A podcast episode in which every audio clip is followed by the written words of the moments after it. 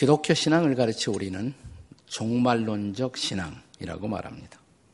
종말론적 신앙이라는 것은 늘 말세 생각하고 말세가 가까이 다가오니까 이 땅에서는 아무런 삶의 의미가 없는 것처럼 현실에서 도피하고 어, 그런 광적인 어, 신앙인들의 신앙을 가리켜 우리가 종말론적 신앙이라고 말하는 것이 아닙니다. 히라보에서 본래 종말이라는 단어는 에스카톤이라는 단어로 쓰여졌는데 이것이 끝난다는 피니시라는 뜻을 가질 수도 있지만 더 자주 이 단어의 본래의 의미는 텔로스라는 히라보로서 목적의 완성이라는 의미를 갖습니다. 그러니까 진짜 종말론, 성경적 종말론이라는 것은 역사 안에서의 하나님의 계획, 그분이 목적하신 바가 그리스도의 오심을 통해서 완성된다는 것을 믿는 신앙. 이게 바로 종말론적 신앙인 것입니다. 그렇습니다. 성경의 하나님은 계획한 바를 반드시 이루어 주시는 하나님. 우리 식으로 좀 재미있게 말하자면 그 하나님은 끝내주시는 하나님이십니다. 믿으세요, 여러분? 네. 그래서 그는 알파와 오메가, 처음과 나중이신 하나님이십니다. 과거 로마의 황제, 특별히 도미티니아누스라는 황제의 박해 아래에서 믿음을 지키며 고생하던 성도들에게 반모라는 섬에서 유배 생활하던 사도 요한은 그를 둘러싸고 있는 상황에서도 흔들림이 없이 바라보고 있던 하나님, 그 하나님께 기도하며 계시의 음성을 받아 전달합니다. 그것이 계시록이라는 책인데 계시록 1장 8절에 보면 이렇게 쓰여 있어요. 한번 다 같이 한번 읽어보겠습니다. 계시록 1장 8절 시작. 주 하나님이 이르시되 나는 알파와 오메가라. 이제도 있고 전에도 있었고 장차 올 자요 전능한 자라. 그 하나님은 역사 안에서 반드시 하나님의 계획을 이루시고 완성할 것이다. 아, 이것이 계시록의 진정한 어, 의미라고 할 수가 있습니다. 바울 사도도 로마의 옥중에서 필리포의 성도들에게 편지를 쓰면서 그가 감옥 안에서도 변함없이 신뢰하고 있는 하나님, 그 하나님이 자기 자신뿐만 아니라 이 편지를 받는 필리포 성도들의 인생 속에도 그들이 현재 경험하고 있는 고난에도 불구하고 하나님의 계획을 반드시 이루실 것을 격려하면서 이렇게 편지를 씁니다. 빌리버스 1장 6절입니다. 한번 같이 읽습니다. 시작. 너희 안에서 착한 일을 시작하신 이가 그리스도 예수의 날까지 이루실 줄을 확신하노라. 네. 우리 본문은 에스라 6장입니다. 에스라 6장의 그 전반부의 내용은 소위 당시의 국가 문서 보관소에 보관된 문서 가운데서 과거 고레스라는 왕이 예루살렘 성전 공사를 명령했던 그 문서를 드디어 찾아냅니다. 그러면서 이어서 지금 현재, 그 당시 현재 통치하고 있던 다리오 왕은 그렇다면 이 성전 공사를 막을 필요가 없다고 다시 이 공사를 재개하라고 그리고 재정적인 도움까지 신속하게 조달할 것을 명하게 됩니다. 자, 에스라 6장 7절의 말씀을 함께 같이 읽겠습니다. 다 같이 시작. 하나님의 성전 공사를 막지 말고 유다 총독들과 장로들이 하나님의 이 성전을 제자리에 건축하게 하라. 자, 때가 찼을 때 멈추었던 성전 공사에 하나님이 다시 개입하시는 것입니다. 그리고 하나님이 계획한 바를 드디어 이제 이루시게 되는 것입니다. 성전 공사가 멈추고 있었던 그 시간 동안 이스라엘 백성들은 얼마나 답답했을까요? 그러나 때가 찬 시각 그들의 답답함은 하나님의 개입을 통해서 충분히 보상되기 시작했습니다. 그렇습니다. 범사에는 기한이 있습니다.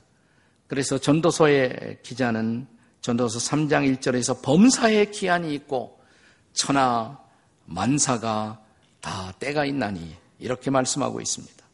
기다려야 할 때고 멈추어야 할 때가 있고 다시 일어나 일할 때가 있는 것입니다.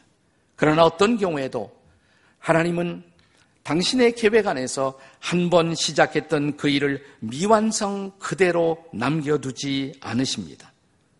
시작하신 하나님, 그 하나님은 또한 끝내주시는 하나님이십니다. 믿으십니까, 여러분? 옆에 사람에게 끝내주시는 하나님이에요. 한번 해보세요. 시작. 끝내주시는 하나님이십니다. 네. 예레미야 33장 2절의 말씀을 기억하시나요? 자, 예레미야 33장 2절. 다 같이 읽겠습니다. 시작. 일을 행하시는 여호와, 그것을 만들며 성취하시는 여호와, 그의 이름을 여호와라 하는 이가 이같이 이르시되, 네, 아주 아름다운 말씀이죠. 일을 행하시는 여호와, 그것을 만들며, 다시 말하면 그것을 시작하며 성취하시는 여호와, 그의 이름이 여호와이시다. 저와 여러분이 믿고 있는 하나님, 저와 여러분이 우리의 삶 속에 모시고 사는 하나님, 그 하나님은 성취하시는 하나님, 완성하시는 하나님이십니다. 그렇다면 성경의 하나님은 그가 목적하신 바를 어떻게 이루실까요? 성경의 하나님이 그가 목적하신 바를 이루시는 방편들은 도대체 무엇이겠습니까? 첫째로 세상 지도자들을 사용하신다는 사실이에요. 하나님은 하나님의 뜻을 이루기 위해서 많은 경우 세상 지도자들을 사용하신다는 것입니다. 다시 본문의 13절을 보시기 바랍니다. 13절 함께 읽겠습니다. 시작. 다리오 왕의 조소가 내림에 유프라데강 건너편 총독 다트네와 스달보스네와 그들의 동관들이 신속히 준행하니라. 네, 여기 이제 그 당시의 사회 지도자들, 관리들이 부지런히 움직이기 시작합니다. 하나님이 한 번 개입하시니까 이 일을 아무도 멈출 자가 없어요. 하나님은 이제 그 사회 속의 지도자들을 동원하셔서 하나님의 일을 이루고자 하는 것입니다. 그런 의미에서 성경은 특별히 구약 성경에 보면 세속적인 지도자들, 정치 지도자들도 그들을 가리켜 여호와의 종 혹은 여호와의 목자라는 그런 표현을 사용합니다. 오늘날 우리는 주의 종 그러면 흔히 목사님들만 생각하죠. 근데 그걸 성경적으로 좀 더 엄밀하게 말하면 어, 사회 지도자, 정치 지도자들도 주의 종이라는 거예요. 주의 목자라는 것이에요. 자, 여기 오늘 우리가 함께 묵상하고 있는 에스라서의 주인공 중의 하나인 고레스, 사이러스라는 왕, 그 당시에 페르시아의 왕이었던 고레스에 대해서 이사야 44장 28절이 기록하고 있는 바를 읽어보십시오. 한번 같이 읽을까요? 시작. 고레스에 대하여는 이르기를 내 목자라 그가 나의 모든 기쁨을 성취하리라 하며 예루살렘에 대하여는 이르기를 중건되리라 하며 성전에 대하여는 내 기초가 놓여지리라 하는 자니라. 자, 여기 고레스에 대하여는 내 목자라. 그랬죠? 내 목자라. 한, 한 나라의 왕, 정치 지도자를 내 목자라고 말하고 있어요. 왜냐하면 글을 쓰셔서 그의 종, 그의 목자인 글을 쓰셔서 하나님의 뜻을 이루고 있기 때문에 그런 것입니다. 그렇습니다. 하나님은 역사 속에 종종 이런 정치 지도자들을 부리시고 쓰셔서 하나님의 뜻을 이루시는 것입니다. 물론 역사 안에는 이런 세속 지도자들이 하나님을 적대시한 경우들도 없지 않아 있습니다. 특별히 요한계시록이 기록되고 있던 그 당시 사도 요한이 살던 당시에 로마의 지도자들이 그런 자리에 있었습니다. 사도 요한은 그럴 경우에는 그들이 목자가 아니라 하나님의 종이 아니라 계시록 13장에 보면 그들을 짐승이다 이렇게 기록하고 있습니다. 계시록에 보면 짐승이라는 표현이 여러 번 등장합니다. 우리 한국에도 그런 표현이 있잖아요. 인간이 인간다운 행동을 하지 못하면 뭐라고 말합니까? 짐승 같은 X 그러지 않습니까? 네, 계시록에 짐승이 등장해요. 적 그리스도적 인간을 표현할 때 짐승이라는 그런 어, 비유가 등장합니다. 그런데 계시록에 보면 마귀인 용이 그 짐승에게 권세를 부여했다. 그러니까 그들의 권세, 그 악한 권세, 잘못된 목적으로 사용되는 그런 권세는 하나님으로부터 주어진 권세가 아니라 사탄으로부터 주어진 권세이다 이 말입니다. 자, 그럴 경우에는 그리스도인들은 어떻게 해야 할까요? 복종해야 할까요? 자, 한 나라의 지도자가 어떤 명령을 했을 때 그것에 순종하는 것이 그보다 더 높은 권위이신 하나님께 대한 불순종이 될 때 그리스도인들의 딜레마가 있습니다. 어떻게 해야 할까요? 그때 우리의 신앙의 선배들은 불복종을 선택합니다. 그것은 불복종하기 위해서가 아니에요. 더 높은 권위이신 하나님께 순종하기 위해서 불순종하는 것입니다. 이것을 가리켜서 기독교 윤리에서는 시민 불복종이라는 단어를 써왔습니다. civil disobedience. 이럴 경우에 불복종이 필요하다는 것입니다. 그러나 그것은 불복종하기 위해서가 아니라는 것을 기억해야 합니다. 그것은 더 높은 권세이신 하나님께 순종하기 위해서라는 것을 잊지 말아야 합니다. 우리가 너무 이 시민 불복종에 익숙해지면 모든 지도자들에게 반대하는 것이 삶의 습관이 되는 것, 그것은 바람직한 것이 아니에요. 세상 모든 지도자들이 항상 반신적이고 반하나님적이고 반그리스도적이라고 그렇게 전제하거나 가정할 필요는 전혀 없습니다. 우리는 그들의 손에 하나님이 쥐어주신 권력, 백성들이 준 권력, 그 권력이 그들의 권력의 칼이 악한 도구가 아닌 선한 도구로 선영되도록 기도해야 합니다. 그들에게도 비판이 필요하지만 비판 이상으로 그들을 위해서 중보하고 기도할 필요가 우리에게 있다는 것입니다. 그래서 성경을 읽어보시면 중보 기도에 대한 가르침을 보면 우리들의 중보 기도의 우선순위가 뭐냐? 이 세상 지도자들 위해서 먼저 기도하라고 성경이 가르치지 않습니까? 네, 우리가 잘 아는 디모데전서 2장 1절과 2절의 말씀을 한번 같이 읽겠습니다. 자, 디모데전서 2장 1절 2절 시작. 그러므로 내가 첫째로 권하노니 모든 사람을 위하여 간구와 기도와 도구와 감사를 하되 2절에요. 임금들과 높은 지위에 있는 모든 사람을 위하여 하라. 이는 우리가 모든 경건과 단정함으로 고요하고 평안한 생활을 하려 합니다. 네, 우리가 모든 사람을 위해서 중보해야 하지만 특별히 임금들, 그리고 정치적인 권력을 행사하는 사람들을 위해서 기도하라는 것입니다. 뭐 그들이 중요한 존재여서가 아니에요. 마지막에 그 이유가 있죠. 우리가 경건과 단정함으로 고요하고 평안한 생활을 하기 위해서. 다시 말하면 정치 지도자들의 결정, 그들의 정책 결정은 바로 우리의 삶에 영향을 끼치잖아요. 우리가 어떻게 살아가느냐. 그러니까 바로 그들의 결정에 의해서 영향을 받는단 말이죠. 그러니까 우리가 그들을 위해서 기도해야 돼요. 그들을 위해서 정말 기도해야 하는 것입니다. 사랑하는 여러분, 우리는 대체로 내가 좋아하는 지도자들을 위해서는 열심히 예, 기도하지만 내가 좋아하지 않는 지도자 혹은 내가 선거 때 찍지 않은 지도자들을 위해서는 기도하지 않는 경향이 있습니다. 묻습니다. 박근혜 대통령 위해서 기도하세요? 최근에 얼마큼 기도하셨습니까? 내가 그녀를 찍었건 안 찍었건 상관없이 그분의 결정은 지금 우리에게 직접적으로 영향을 주고 있잖아요. 그렇다면 기도해야 합니다. 그분이 올바른 결정을 할 수 있도록. 그를 돕는 사람들이 올바른 도움을 줄 수 있도록. 국회의원들이 올바른 입법을 할 수 있도록 우리 정말 기도하고 있는 것일까요? 자, 우리가 해방된 지 70년이 가까웠는데 아직도 남북 아, 분단의 비극 속에 살고 있는 우리들 정말 통일을 위해서 기도하십니까? 아니 묻습니다. 저 북쪽의 지도자, 어린 지도자, 심히 믿음이 가지 않는 지도자, 그분을 위해서 기도하십니까? 얼마나 기도하셨어요? 기도하셔야 돼요. 어느 날 그분이 어떤 일을 어떻게 할지 아무도 모르잖아요. 핵이라는 칼도 있는데 어떻게 사용할지 모르잖아요. 그가 올바른 결정을 하고 민족이 평화로운 통일을 위해서 갈 수 있도록 정말 기도해야 옳지 않습니까? 과거에 어, 외국인으로 이 땅에 와서 선교사의 삶을 살면서 우리에게 참 좋은 영향을 주었던 예수원의 대천덕 신부님이라는 분이 계십니다. 그분은 정말 중보 기도를 많이 하시던 분이었어요. 네, 대천덕 신부님이 이런 말을 늘 하셨습니다. 자기는 늘 통일을 위해서, 한국의 통일을 위해서 기도하는데 언제 통일이 될까? 그것은 통일을 위한 우리의 기도의 찬이 찰 때, 기도의 잔이 찰 때. 네.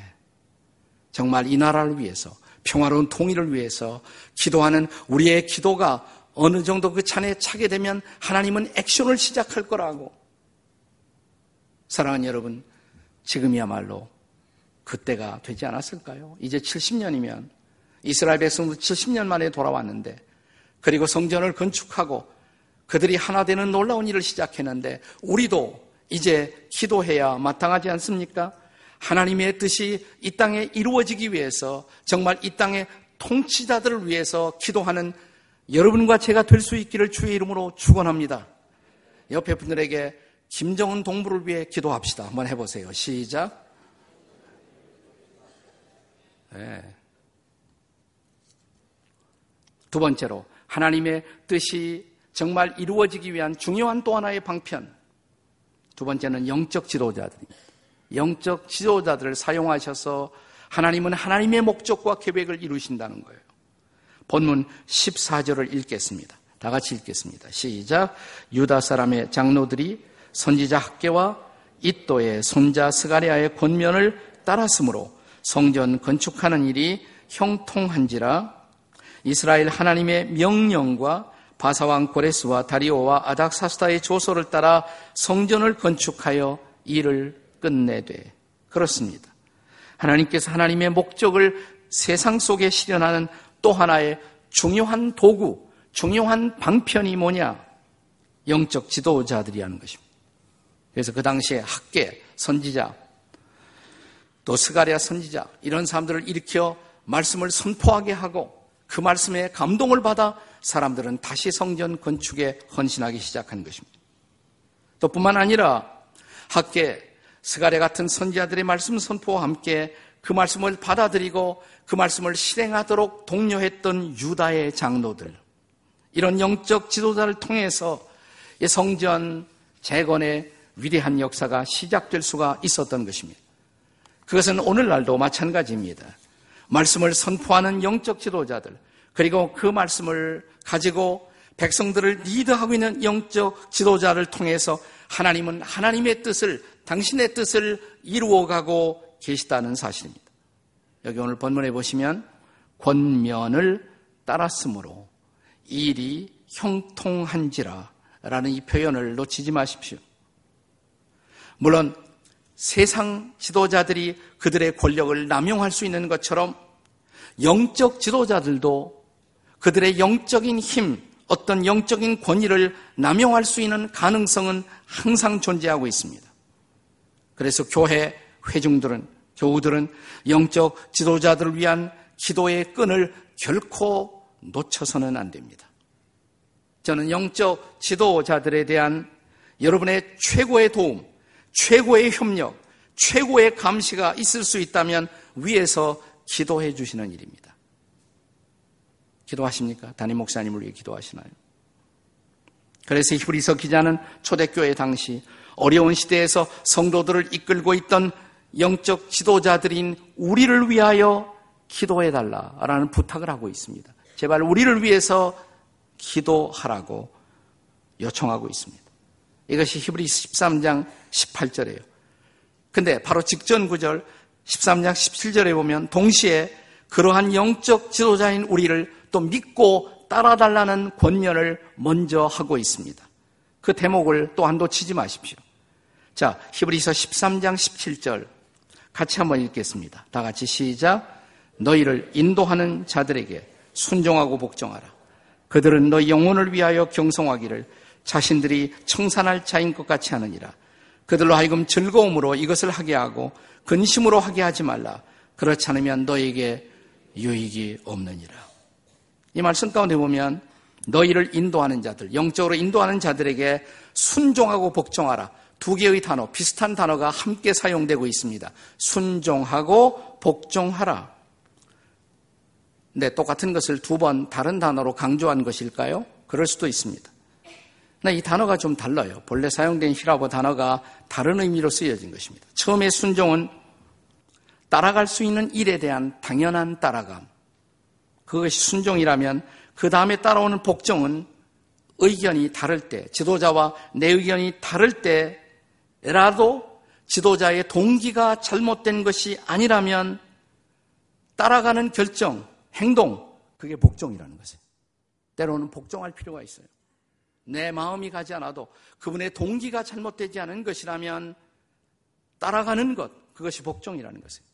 우리는 순종의 필요도 있지만 복종의 필요도 있다는 것입니다. 사사건건 지도자와 대립하는 것을 지도자에 대한 정의로운 협력으로 착각해서는 안 된다는 말입니다. 누가 리더십을 제대로 발휘할 수 있겠어요? 왜냐하면 궁극적으로 하나님은 하나님의 뜻을 세상 지도자를 통해서 또한 영적 지도자를 통해서 그 뜻을 이루어 가고 계시기 때문에 그렇습니다. 자, 이 말씀에 이어지는 히브리서 13장의 이 단락의 마지막 결론적인 메시지는 이렇습니다. 히브리서 13장 17절과 18절의 말씀입니다. 한번 같이 읽겠습니다. 다 같이. 야, 이, 이 말씀을 결론은 21절이에요. 그 다음에 나오는 21절의 결론이에요. 그러니까 순종하고 복종하라는 말씀에 이어서 왜 그렇게 해야 하는가? 히브리서 13장 21절 같이 읽습니다. 시작. 모든 선한 일에 너희를 온전하게 하사 자기 뜻을 행하게 하시고 그 앞에 즐거운 것을 예수 그리스도로 말미암아 우리 가운데 이루시기를 원하노라. 영광이 그에게 세세 뭉토록 있을지어다. 아멘. 여기 21절에 모든 선한 일에 너희를 온전하게 하사 그 다음에 자기 뜻이라는 말이 나오죠. 자기 뜻. 하나님 뜻 말이에요. 자기 뜻. 하나님 뜻. 그리스도의 뜻을 행하게 하시고 그 앞에 즐거운 것을 이루기 위해서.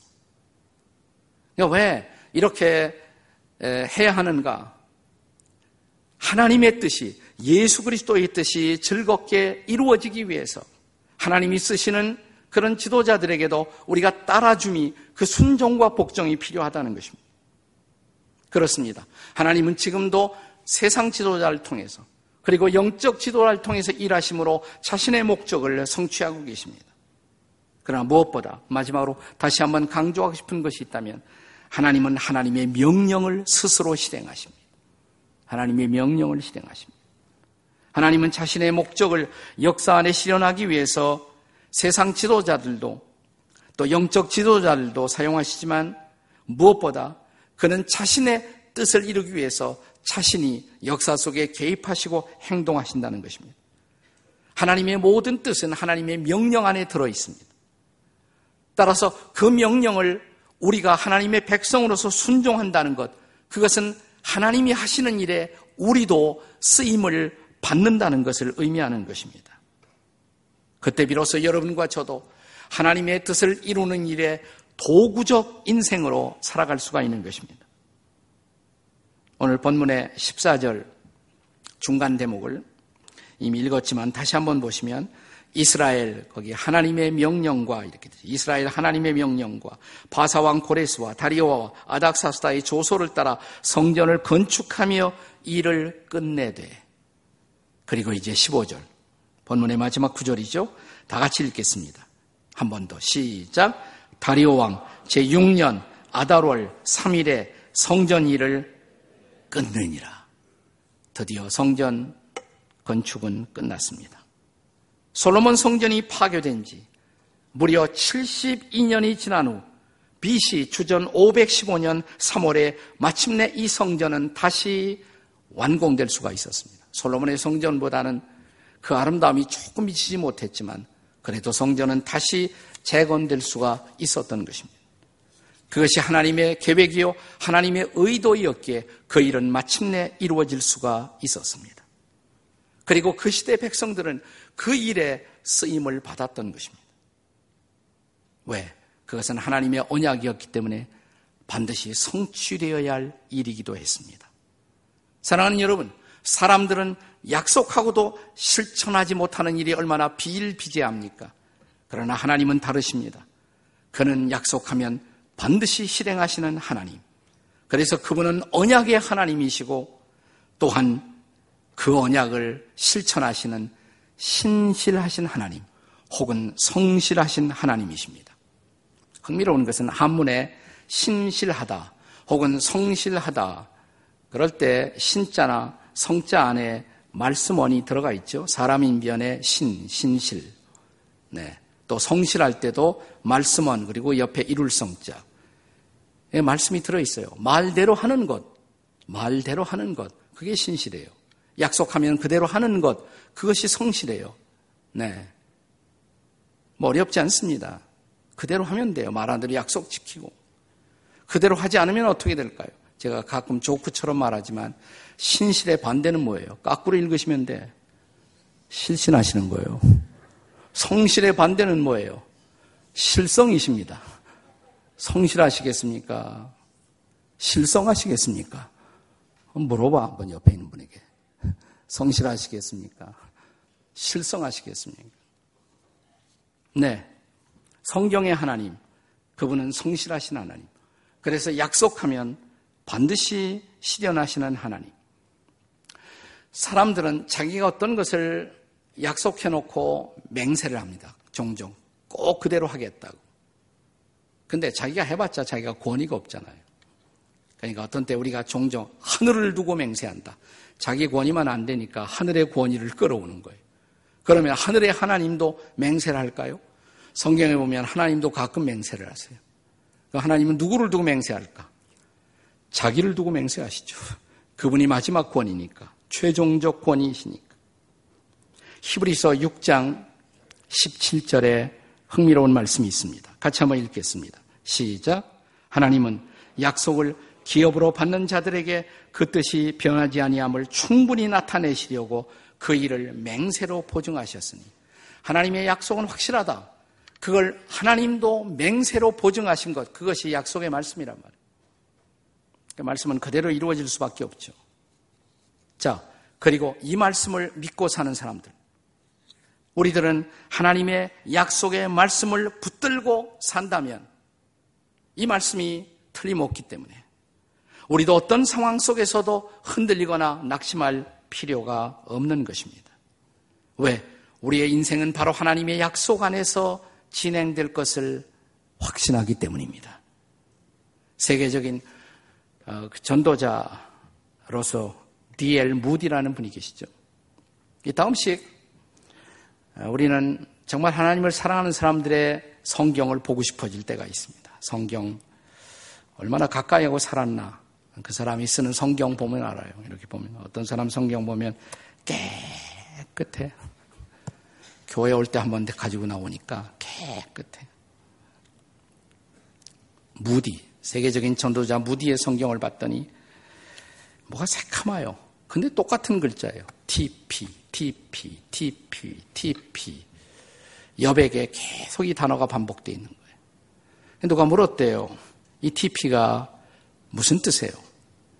그랬더니 무디가 대답하기를 tried and proved. 내가 실험해 보았고 proved 그대로 증명되었다. 말씀 그대로 해보니까 그대로 되더라. 말씀 그대로 되더라. 수없이 성경 말씀을 붙들고 기도했고 아 이 말씀은 맞아 그대로 됐으니까 TP tried and proved 우리가 시편에 이런 말씀이 있잖아요. 시편 34편 8절에도 너희는 여호와의 선하심을 맛보아 알지어다. 맛보고 알아야 돼. 이 말씀 진짜네. 기도하라고 했더니 말씀 그대로 응답되네. 전도하라고 했더니 그대로 되네. 말씀 그대로 말씀을 맛보는 삶. 그의 약속이 신실함을 온몸으로 삶으로 경험하는 인생. 그것이 하나님의 백성들의 인생이란 말이에요. 그렇습니다. 성경의 하나님, 언약의 하나님, 그리고 그 약속을, 언약을 그대로 실현하시는 하나님. 그렇습니다. 오늘 본문이 우리에게 보여주고 있는 하나님, 그 하나님은 한마디로 말하면 끝내주시는 하나님이십니다. 네. 누가 나한테 와서 이런 질문 하더라고. 목사님, 끝내준다를 영어로 뭐라고 말해요? 어렵더라고요. 끝내준다를 영어로 뭐라고 말하나. period, period. 문자 그대로 period. 마침표 찍었다? 문자 그대로 하면? 아마 그런 뜻이 아니겠죠. 어떤 사람은 끝내준다 말은 그 사람이 아주 놀랍다. so amazing. 혹은 뭐 awesome, wonderful. 요즘 젊은이들이 많이 말하는 cool, so cool. 뭐. 네. 더 이상 좋을 수 없는 그런 하나님. 더 이상 탁월할 수 없는 하나님. 그 이상 놀라울 수 없는 놀라우신 하나님. 그렇습니다. 기막히신 하나님. 성경의 하나님. 바로 그런 하나님이십니다. 이런 하나님 만난 것이 행복하지 않으세요? 네, 그 하나님 믿고 사는 것이 축복이 아니에요. 사랑하는 여러분, 그 끝내주시는 하나님, 이 놀라우신 하나님, 그 하나님이 여러분과 저의 인생을 향한 놀라운 목적과 계획을 가지고 계신 것을 찬양하십시오. 그의 뜻을 이루기 위해서 지금도 저와 여러분을 그의 종으로 부르고 있는 하나님을 기뻐하십시오. 그리고 그의 뜻을 이루기 위해서 내 삶 속에 개입해 들어오신 하나님, 오늘 그 하나님이 우리의 하나님인 것을 기뻐하십시오. 이제 그렇다면 그 약속의 말씀을 믿고 붙들고 다시 엎드려 기도를 시작하십시오. 다시 꿈을 꾸시기 바랍니다. 다시 꿈꾸고 일어나십시오. 그리고 다시 말씀을 붙들고 앞으로 나가십시오. 다시 도전을 시작하십시오. 그래서 마침내 끝내주시는 하나님과 함께 여러분의 인생의 목적을 성취하시기를 주의 이름으로 축원합니다. 그렇다면 아직도 남아있는 우리들의 인생의 과제, 우리가 끝내게 해야 할 마무리 과제를 붙들고 나를 도우시는 하나님, 나와 함께 하실 하나님, 약속의 말씀을 붙들고 기도의 무릎을 꿇고 일어나 우리의 일의 마지막 완성을 향해서 다시 나아가시는 여러분과 제가 되시기를 주의 이름으로 축원합니다.